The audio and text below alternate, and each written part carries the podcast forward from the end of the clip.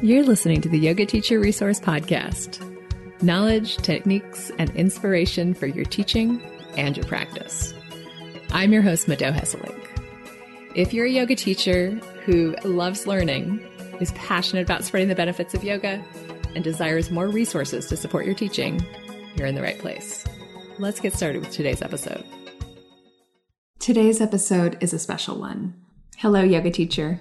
Today's guest, Michelle Ashley, otherwise known as Mish, was on the very first episode of the Yoga Teacher Resource Podcast. On that episode, she interviewed me. She asked me all about my history and my motivation for starting the podcast. So if you'd like to hear that, go back and listen to episode number one. And today I'm so honored to bring her on as the guest expert in her area of expertise, which is equity and inclusion within the yoga space. As much as I love and appreciate all the guests who take the time to share their knowledge and wisdom on the podcast. It is extra special to me when I get to welcome the people nearest and dearest to my heart. I don't know if you can tell a difference, but for me, when I get to interview my friends, there's like all of these layers of guarding and feeling each other out that we've already gone through. And so we can really dive to the heart of the matter right from the get go. And then it also just feels good to get to connect with my friends and to get to promote them and share their work. So, because Mish and I do talk quite a bit about how we met and what our relationship looks like, I'm not going to do too much of that in this intro. I want to just jump right into this essential, important, and uplifting conversation about creating equitable spaces for Black, and Indigenous people of color in the yoga world.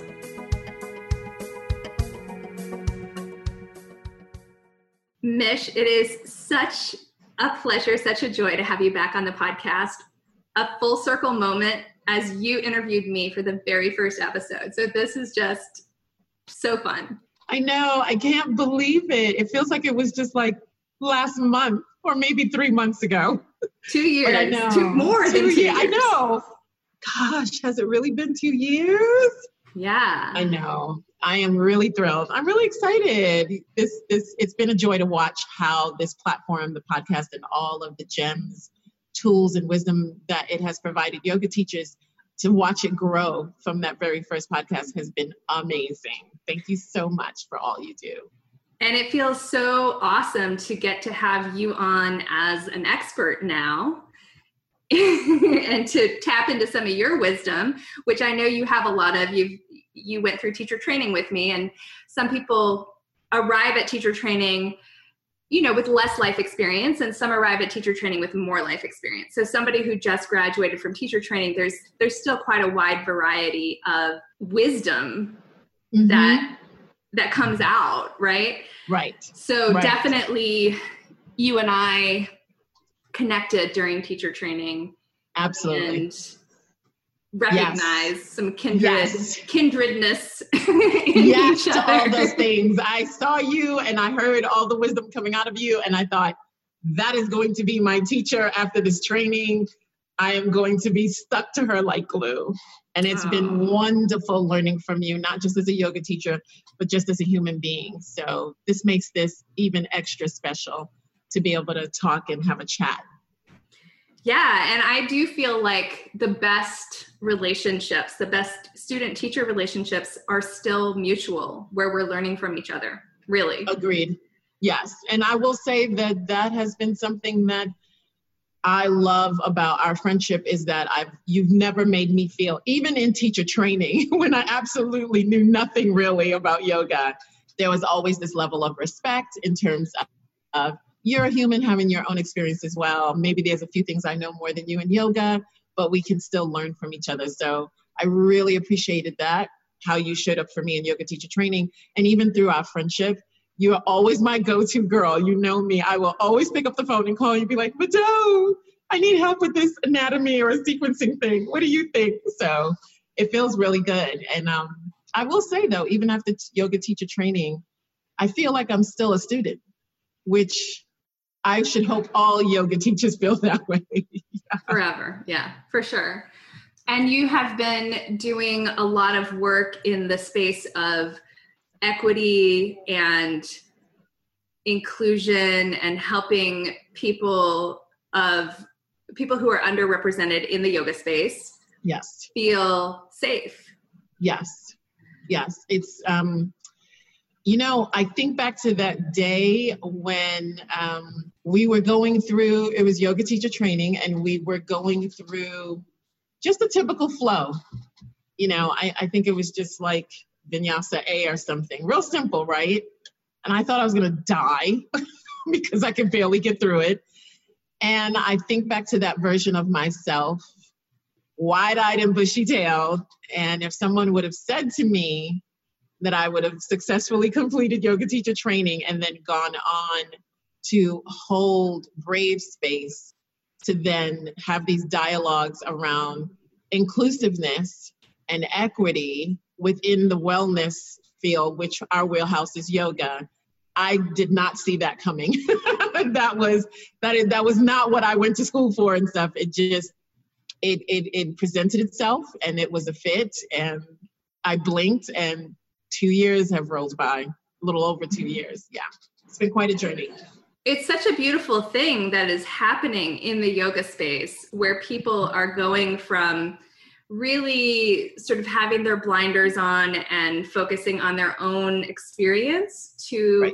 understanding wow my experience is not the same as everyone else's and if i really want to live my yoga and i want to act skillfully from the philosophies and the intentions of the yoga practice I need to understand other people's experience and I need to understand yes. how my behavior impacts them.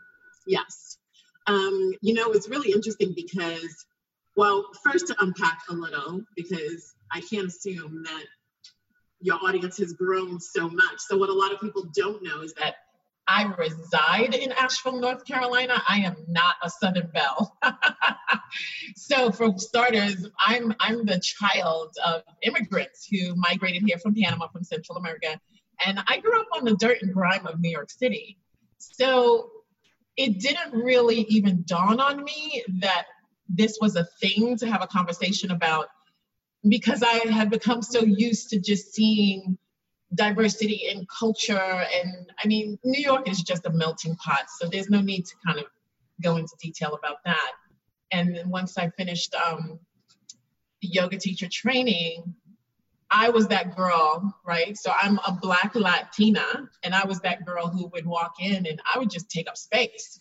Like it never even dawned on me to even feel uncomfortable or anything like that. And so it was a learning curve for me as well to be able to learn as a teacher when I'm in front of the room to take into consideration the different body shapes and the different levels of ability.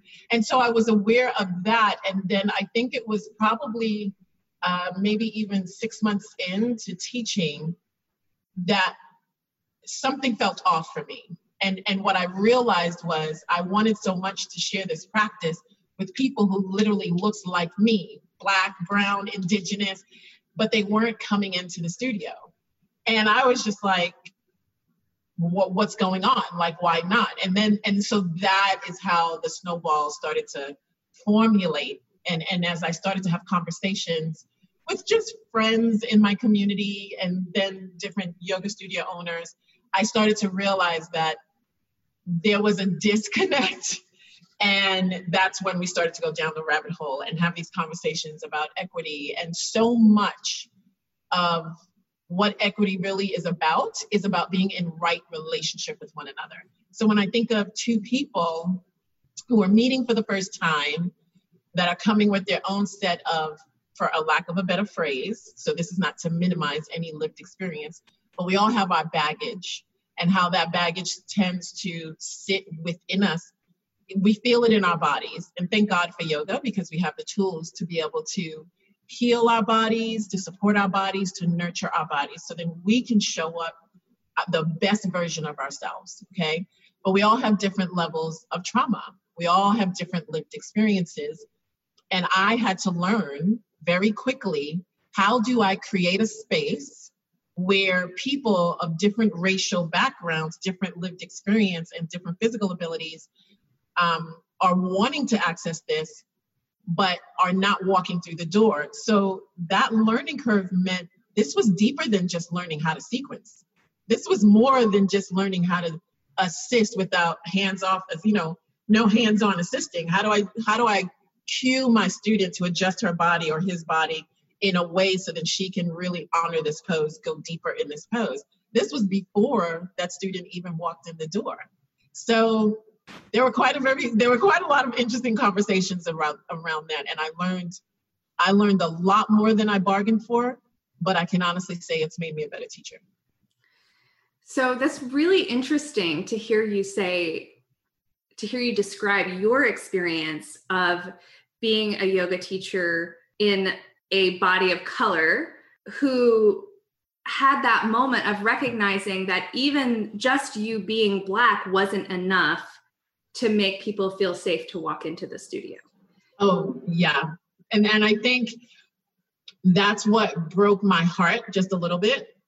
And it definitely came as a very kind of like duh surprise to yoga studio owners and so that is when I realized that my training, I, I was going to get very innovative with my training. So it wasn't enough for me to just have gone through yoga teacher training. And it wasn't enough for me just the continuing education courses that I had begun to do. I needed to now get training based on what my community needed. And that stepped me into the realm of getting a racial equity training. Now, I'm going to be very, very transparent about this. The reason why that was important is because I was aware of racial inequities. Of course, I'm a I'm a cinnamon brown girl walking through a world, so I've had my fair share of racial slurs or microaggressions in the workplace. But I wasn't even that very well educated about the disparities that exist in our countries based on race. So when I went through a racial equity training, like my brain exploded. I was just like, oh my goodness, uh, this now makes sense why it wasn't enough for me to just be the representative woman of color in an all white studio. That just did not mean automatically black and brown people and indigenous people were going to all of a sudden take up yoga. So I started to examine the relationship I had with my community one on one, the relationships studios had with the community. And that started to inform how I showed up, how I would show up to teach my class, how I would show up moving through the community, because I wanted to really make sure that if I was going to teach in a studio, that this was going to be a studio that was committed to making sure that it was accessible, not just financially, because I do think uh, oftentimes when people think of racial inequities, the first thing that studios think of is, oh, let's do a donation based or let's do pay what you can. And that's not always. Um, that's not always the straw that breaks the camel's back. It mm-hmm. goes down to you know, when I walk into a studio, do I even see staff that look like me? If I don't see staff that looks like me, then the people who are behind the counter and who may be teaching these classes, do they have a racial equity lens? Are they aware of certain languaging and stereotypes that are extremely offensive to me and my people and that won't make me want to come back to class? You know, do they embody yoga? And so what was really beautiful was the journey that I took brought me straight back to my mat. And I realized more than ever that being a yoga teacher what had nothing to do with sequencing. It, it really didn't. It really was about the eight limbs of yoga and how was I embodying those eight limbs in my life? Where was the self examination? Where was the commitment to working through my own trauma that was living in my body through my asanas? And where was the support for all that trauma that would come up for me able to be able to sit in that discomfort through meditation? I mean, I'm not going to go through the whole eight limbs, but I went back to my notes from teacher training and I realized that we live in a world that has definitely um, capitalized on yoga, but it's not all yoga teachers and yoga studios that are actually teaching and living and embodying yoga. Because if we were, we really wouldn't have so much of these issues that a lot of the teachers in our studios are now finding themselves in. And that right there told me where my path was as a yoga teacher and now as a racial equity educator within the wellness field. Which, but I'm grateful. I'm grateful that I showed up um, in a space and a place and time where I could step up and meet that need. I think hearing your story is so important and so helpful because white yoga teachers reaching out to me saying, I want to learn how to make my classes feel welcoming to people of color. How do I do that? Now, obviously, that's not my area of expertise. That's something I need to get somebody else with more lived experience in that realm and more training. The reason I think it's so in, important and helpful to hear your story with it and your journey with it is it's like a wake up call. Yes. Hey, white yoga teachers, if you really want to do this, it is not going to be like a a, li- a checkbox, a list of check boxes that you can check off and then be like, all right, I did it. Right. It's way deeper. Like, you know, it's like the iceberg and and a lot of yoga teachers have had a big wake up where they finally saw the iceberg in front of them but they haven't yet dipped their head below the water to see what's right. underneath that right and if you're anything like me the fact that you're even in the wide ocean and there's an iceberg that's probably enough to freak you out so deep breaths deep yeah. breaths and the fact that you're asking this question means you're in the right place. Like you are yes. headed in the right direction by asking the question. Yes. And let's set some expectations here that it's unlikely that any of us will achieve our goals in this regard in our lifetime. We have to we have to make a lifetime commitment to equity right. and right. learning more and more how to be welcoming and inclusive to people who are underrepresented. What I love what you said is, I, and I had to scribble that word down, was lifetime because what I normally, when I work into a workshop or series of equity educational um, sessions, because now I do it for companies, yoga studios, and um, I also recently trained with Off the Mat to be um, the facilitator for Yoga in Action for Asheville. And that has a lot to do with leadership with regards to social justice. So I always ask teachers, because normally yoga studios are owned by someone who was once a teacher. So we're really talking to yoga teachers, and I'm usually like, so when you went through teacher training, did you go through teacher training just to learn the poses? Was that the goal? Was the goal to become more physically fit? Was the goal really to be able to say, I do yoga? Or did we go through teacher training because we felt it was a calling? Because we had a desire and a dream to be able to share a practice with people so that they could be well, so that they would know how to feel comfortable and rooted and grounded in their bodies, so they could show up for life. People who just felt awkward just moving through space we wanted them to feel liberation. And so with that comes, that's a philosophy, that's a lifestyle. And so when you said the commitment to equity within yoga studios, which uh, let me be very transparent, my wheelhouse within equity lands squarely on racial equity because that's where my expertise and that's where my services in that realm lie.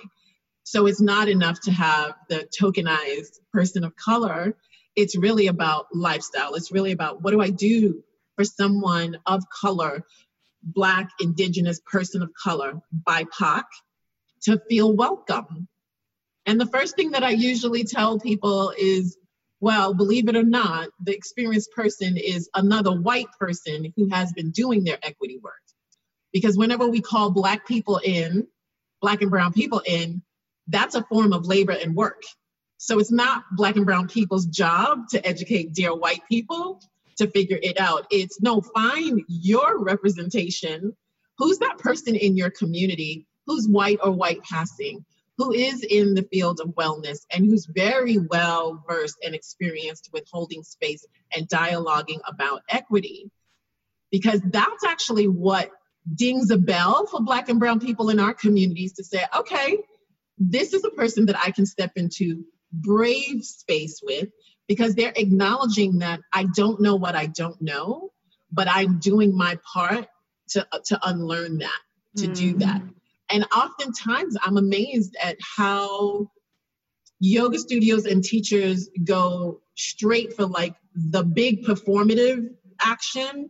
Let me donate money. Let me give a scholarship to teacher training. All of those things are wonderful. But the truth of the matter is, is that this this journey of liberation for all and racial equity, it starts with each individual person sitting down and doing their work, examining where do my biases live. We all have an implicit bias. No one on earth can say that they don't. I have an implicit bias.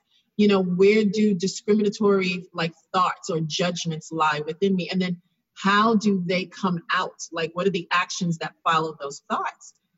I would never ask someone to say, come and teach a yoga class and you've never put your body through the asanas. But neither would I ask people to do the kind of equity work unless I've done my own work. I can't stand in front of people and say, okay, now let me point the finger and show you, you do your work.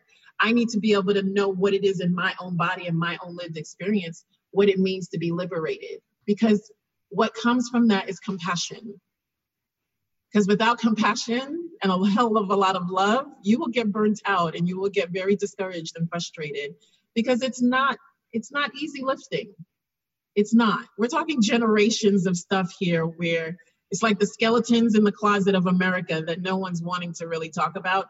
And now this, the closet is just busted open because there's no more space to keep stuffing things and hiding away from them. We have we have to deal with it if we're going to be in relationship with one another. And that's sort of where I've landed. I've landed in a space in my heart where I understand we are a community, we are a global community, and we're all having very different lived experiences. We are being presented an opportunity to be in deeper, right relationship with one another.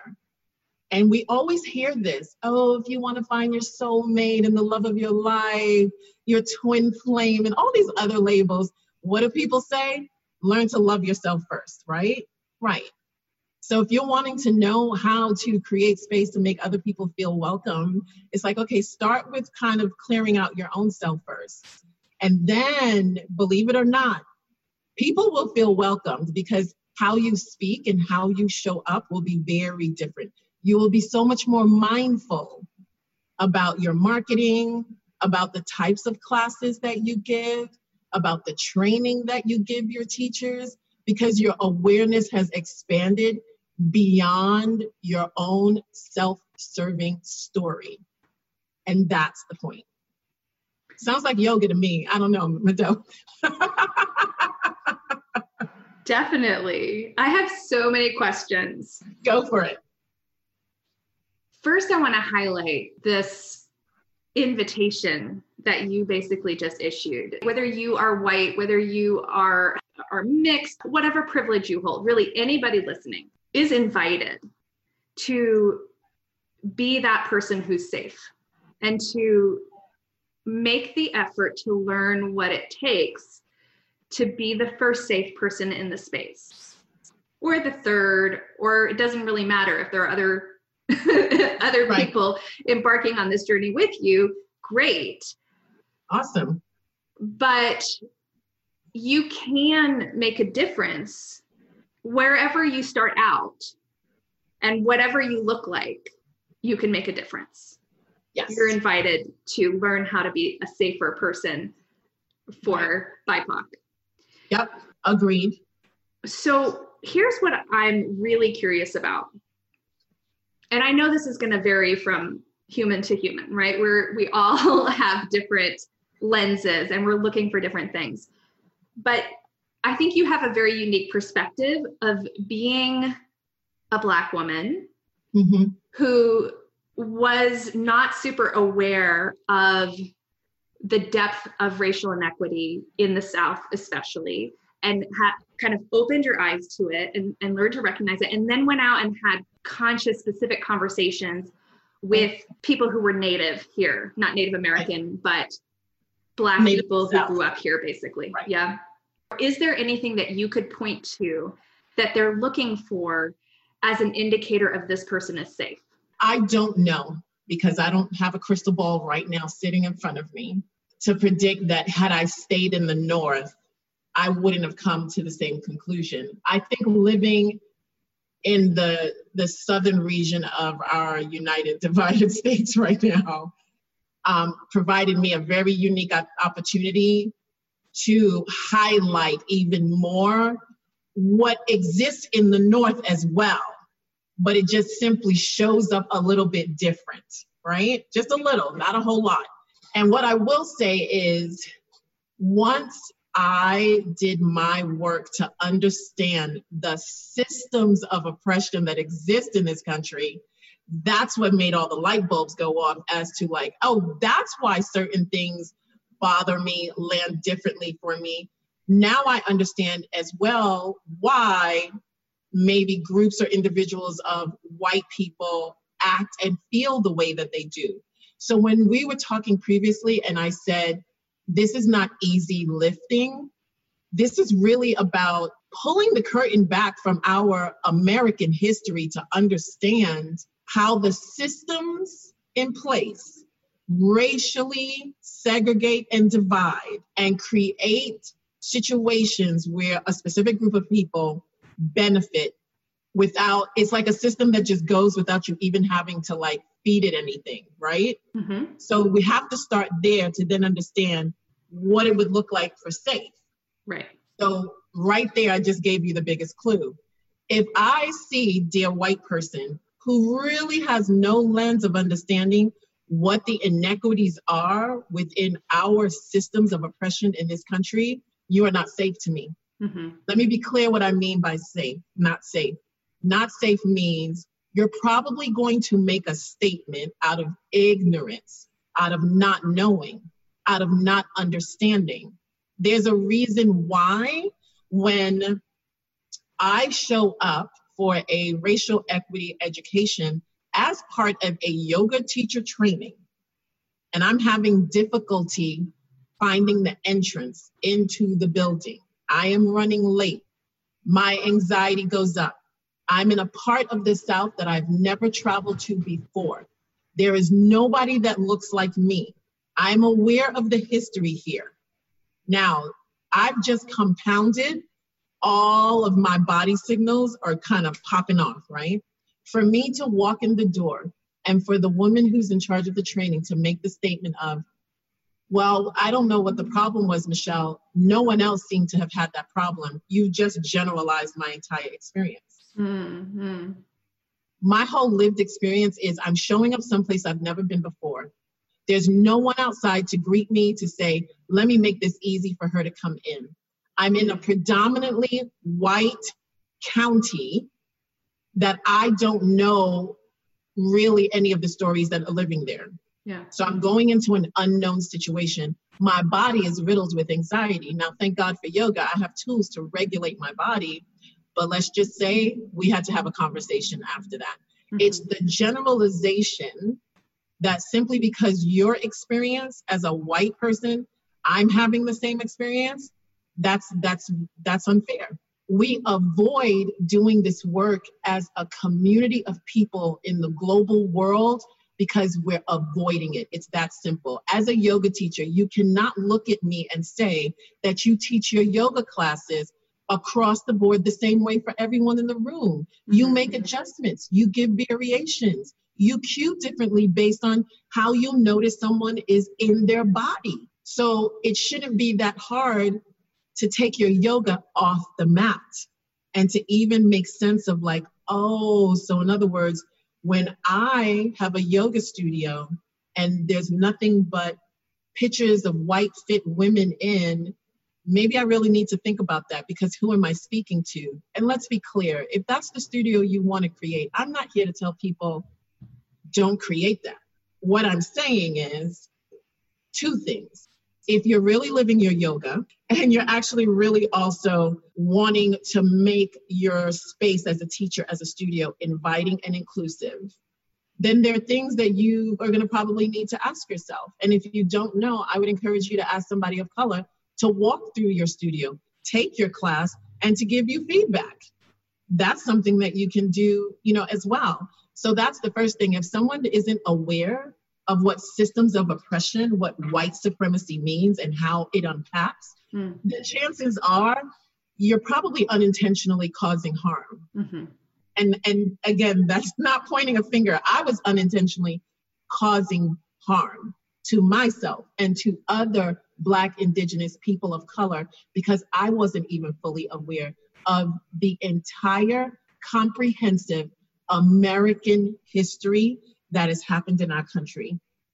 We have we we all have trauma. There's trauma that we're all generationally that's been passed down to us. There's a reason for that. What I'm hearing from you is being able to hold that perspective of the systemic inequities that are still alive in our country has you showing up differently. And it's not so much exactly what you do or what you say, it's more subtle than that. And it's clear to people who are paying attention whether you're showing up in a space with that awareness, not every nuance of, of how you're showing up, right. but that you will show up differently when you are educated about the current state and the history. You're going to show up differently and you're going to hold presence differently you're going to hold space differently hopefully in a positive way right? I think that there is a little transition that some people go through especially white people because they're the holders of the greatest privilege of feeling really conflicted and guilty and then maybe if you show up that way that's not so helpful. It's like you have to move through that part. Right. So if you can move through that phase and then connect with humans with that awareness in the background that it what I'm hearing from you, and I just want to make sure I'm getting this right, that you can tell. You can, and you're absolutely right, Mado. It is much more subtle. And so, so that we can just be concise, because I'm sure there's, there's a lot of teachers like, okay, but give me an example. And I get it. I'm, I'm a visual person. So unless I see something, it's hard for me to like I got it, get to that point. When you understand systems of, of, uh, systems of oppression and you understand what is meant when we say dominant culture and how it's so pervasive, I want if I know a yoga studio owner and their staff have gone through an equity training, I will most likely not have someone try to touch my hair. I will most likely not hear someone make a statement saying, Oh, I'm so surprised you do yoga so well, or you do so yoga, yoga so well for people like you, like these generalizations that just separate you out. Or even oh yeah i'm sure you you can do yoga really well because you know maybe because i have a lean athletic built. It's like all these assumptions that come out of our mouths that we say and we don't realize it's because we've been sipping on this Kool Aid of a white supremacy culture that says Black people don't feel pain, they're strong. You know how we always say children can always tell the truth of someone? It's like that. So I can tell the difference between someone who says, Misha, I love that outfit, or your hair looks beautiful, or that looks so nice, versus like, I just want to tell you, I love your hair. I do not know you, white woman standing in Starbucks. We're not in relationship with each other.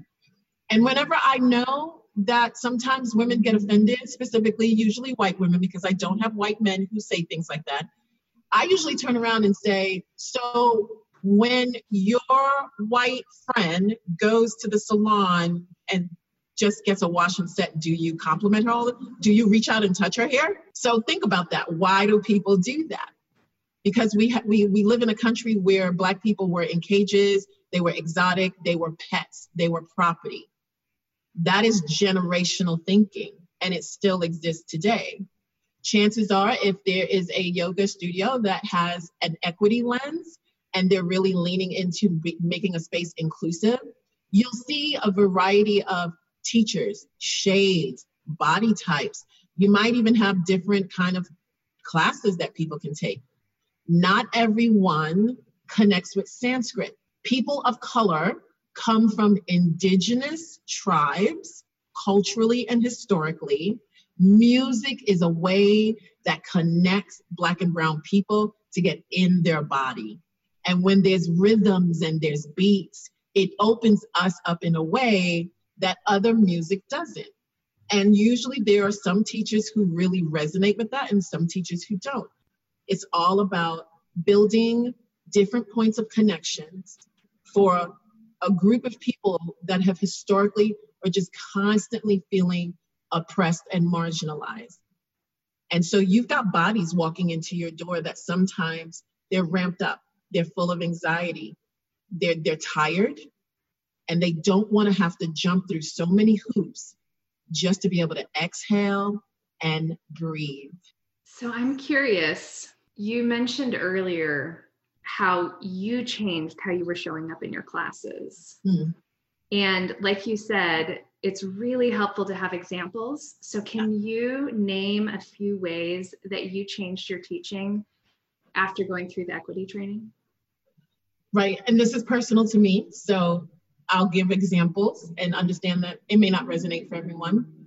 So, the first thing that I started to do is I began my classes always with meditation, usually to ground myself.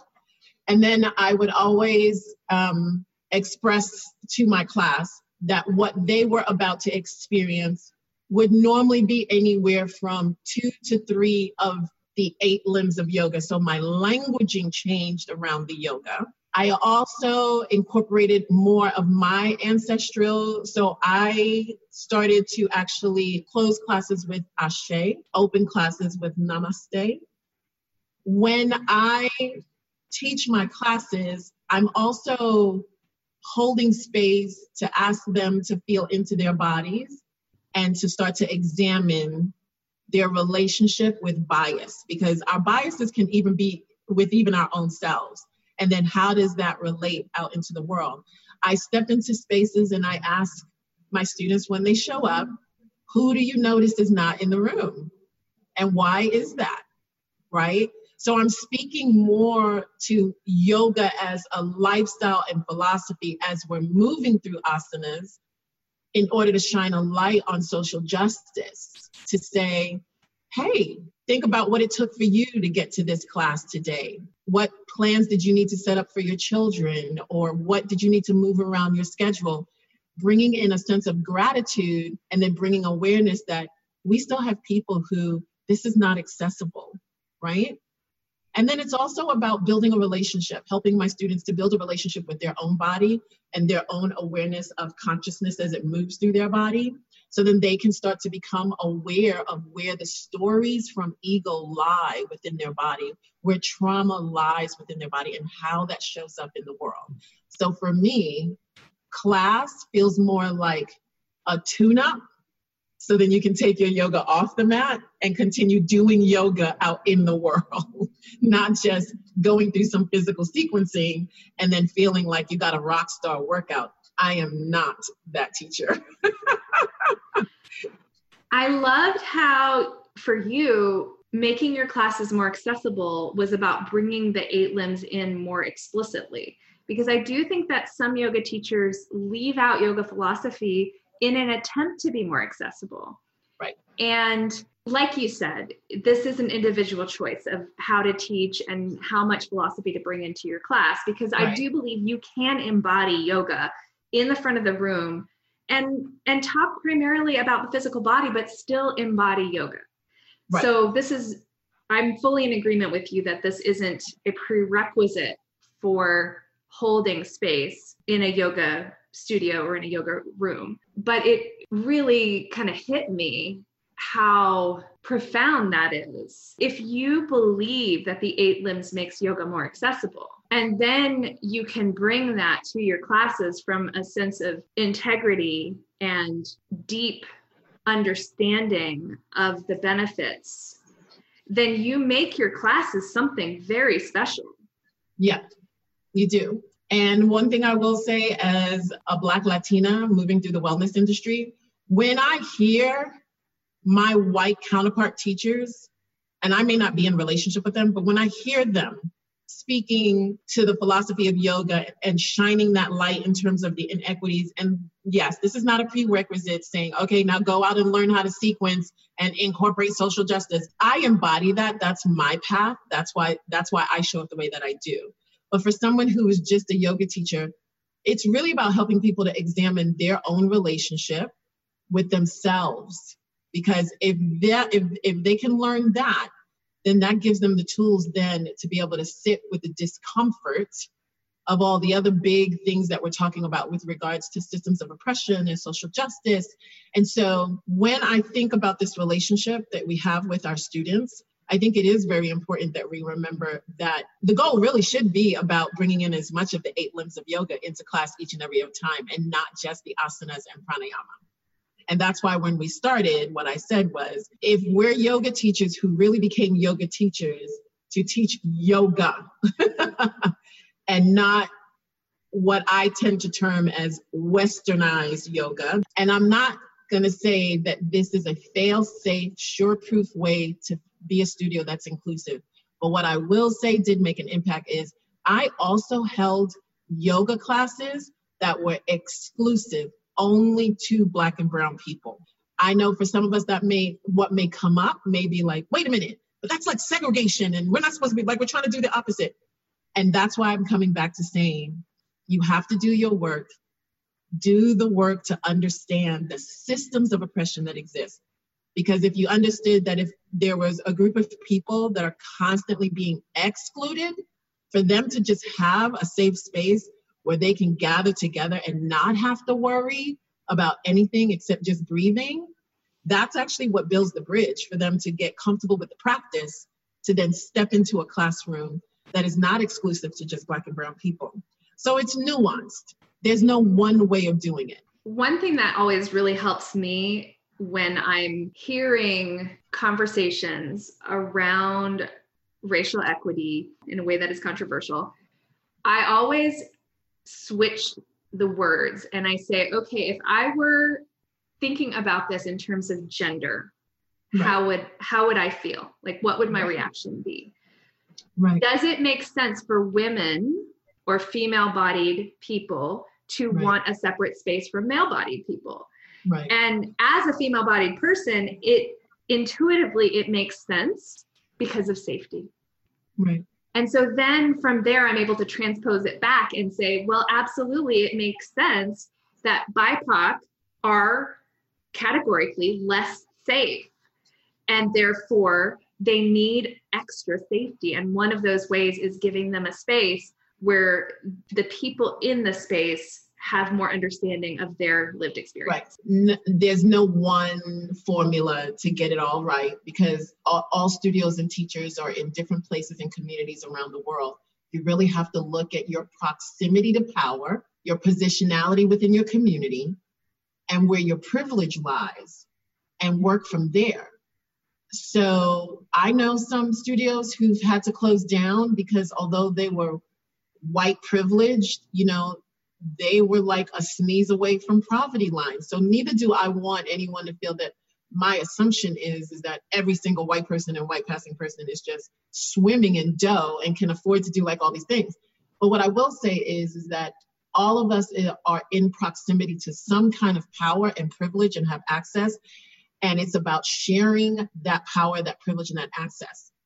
Uh, diversifying your yoga teacher training incorporating racial equity training in it. Or you don't even have to call it racial. You can say incorporate an equity piece to your training. So there's a lot that we're we're, we're being asked to hold, and a lot of it is is bringing up a lot of discomfort.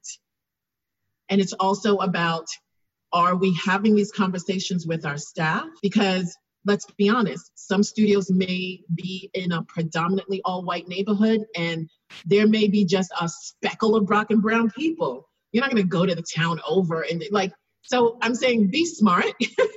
but I know that if I go to a yoga studio's website and their languaging transparently states we are inclusive and this is the steps we take to be inclusive, if your staff is not diversified and if there is no HR training for that staff about equity, don't invite people of color into your space until you've started to do those kind of basic works because I promise you that there are staff members that are probably unknowingly walking around with biases that are coming out even in, as they're teaching. Either they have a blind spot and they're missing some things, or their languaging is landing very, very differently. And it happens very easily. You know, I think that sometimes this sounds overwhelming or it sounds scary.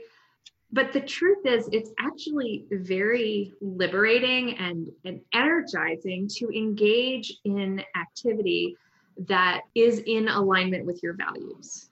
Right. In this day and age, with so many of these conversations happening all around you, if you're not participating in the conversation, but you have beliefs around compassion and around equity and around inclusivity, and you're choosing to focus on something else first for whatever reason, and, and sometimes there are good reasons, right? Sometimes you are in a survival mode and you you think to yourself for a long period of time, oh, I, I want to do that. I know I need to do that. I want to do that but you're harming yourself the longer you put it off.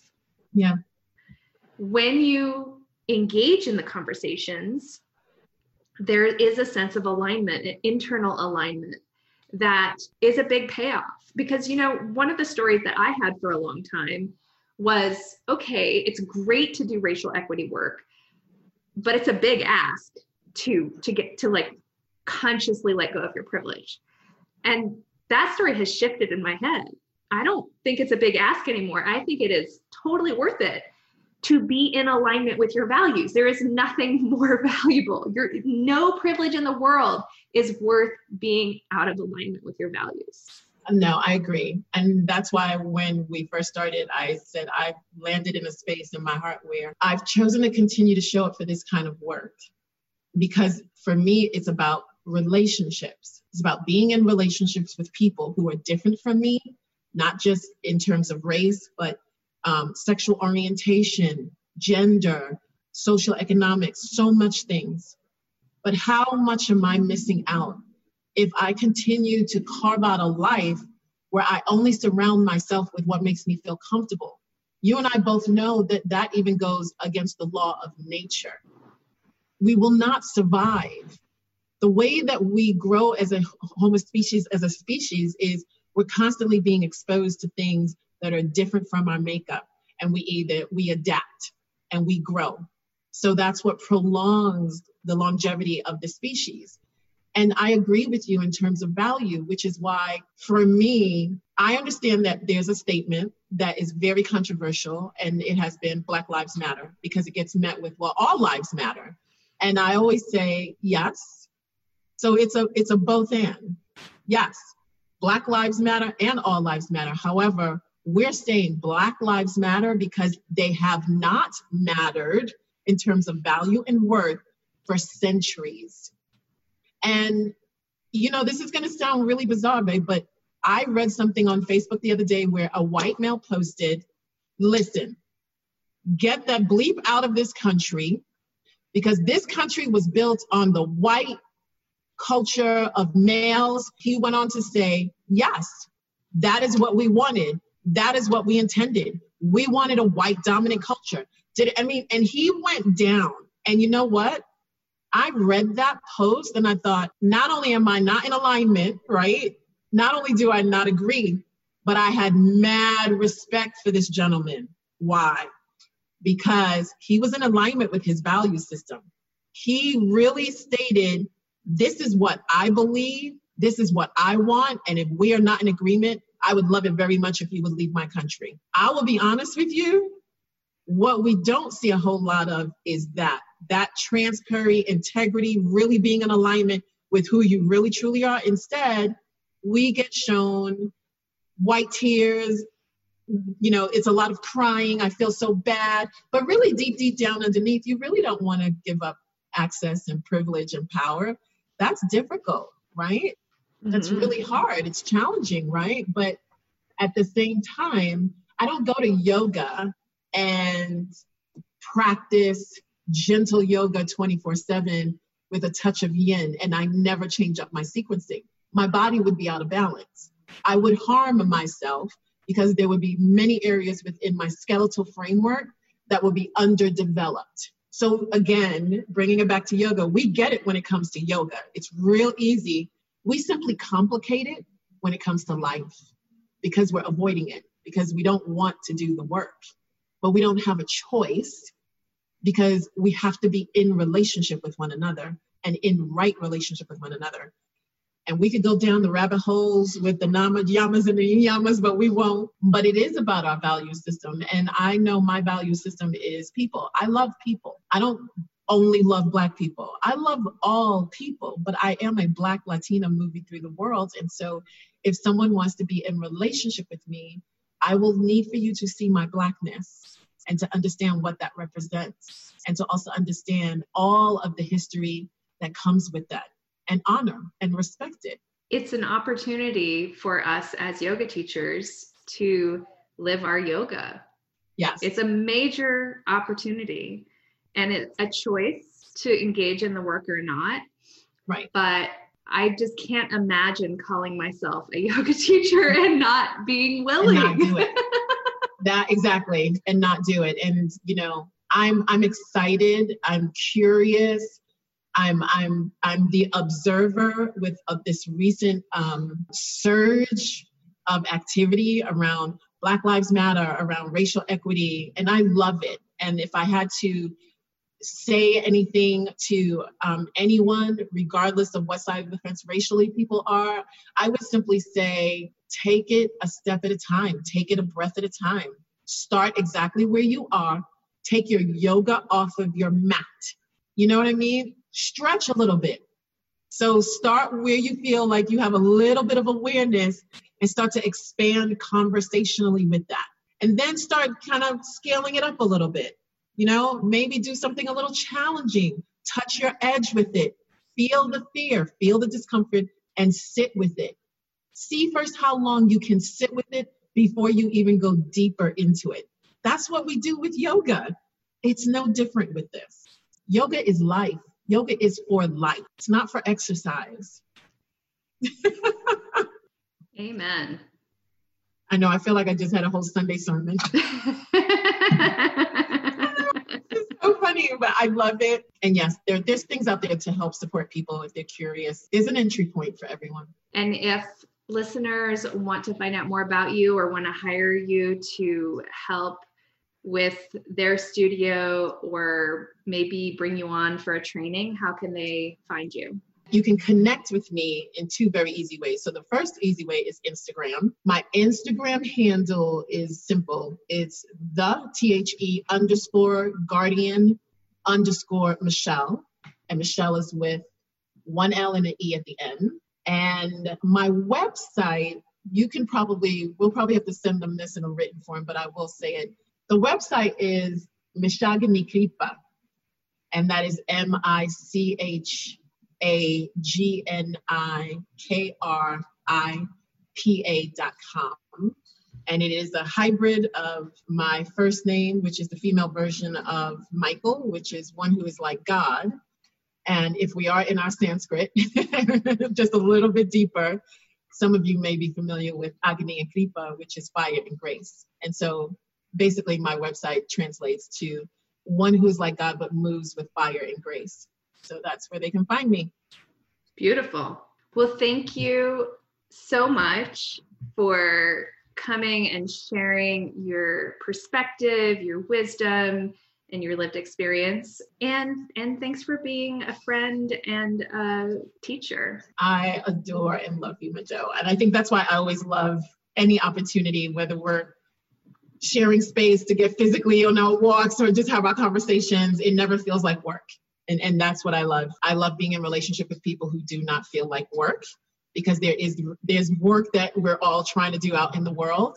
And I've always appreciated that about you. I've always appreciated your authenticity was the thing that made me feel absolutely brave and safe in your presence. And that has been consistent across the board. So I'm honored that you asked me to come back and I and I love always learning from you as well. I mean, you are like my go-to teacher. I'm extremely biased. I'm sure people can tell that by now, but I do love my Mado, um, and I'm grateful that you continue to teach us all by bringing in different teachers, different lineages, different lived experiences. So thank you for that. Thank you for this mm. conversation. Mm-hmm. My my pleasure. I hope that you found that conversation to be as interesting, uplifting, and helpful as I did. Ever since the massive uprising with the Black Lives Matter movement in June, I've been getting tons of questions and requests about that topic. Now, obviously, I needed to bring somebody else on, and it did take a while to coordinate, but I'm so glad we finally did. And I know that we are going to continue this conversation. And for anyone listening who has specific questions on this topic, please feel free to reach out to mado at teachingyoga.net. I would be happy to share whatever I personally know and also send you to other resources if your question is out of my depth or just better answered by somebody who identifies as BIPOC. It is really wonderful and heartening to see the surge of interest in anti racism work since June. But I will say that I've noticed that already people have kind of dropped off and moved on. So I want to say that if that is you, if you felt really fired up in June and maybe even July, but haven't thought about it so much in August, ask yourself what you could do to recommit to this work because it's not something that can be solved in a matter of months. And it really does require us to devote consistent, steady effort, just like any yoga practice. And to any BIPOC who are listening, I want you to know that I am in this for the long haul. This has been a topic that has been very close to my heart for my entire life. And I am not going to get into the details why right now because that's not what's important, but I do feel that it's important to tell you that I'm here for you and that I'm here for this work. And to all my listeners, I believe with every fiber of my being that self care is a huge component for being able to engage in anti racism work and any type of change work. We have to attend to our own nervous system first.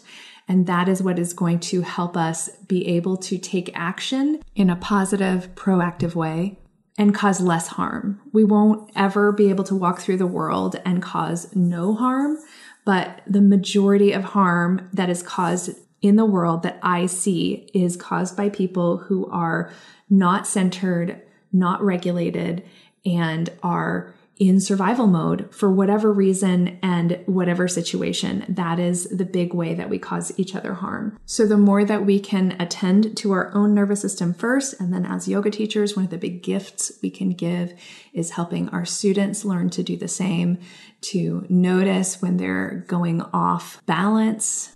And learn tools to come back to a sense of safety where they can engage their higher thinking, their prefrontal cortex, and, and act with more wisdom and more compassion. Now, here's the thing even though self care provides the right circumstances for causing less harm, it doesn't lead there automatically. We have to also engage our capacity for intent and our ability to empathize with others. So, even though just teaching self care is super helpful, it can be of service to the world.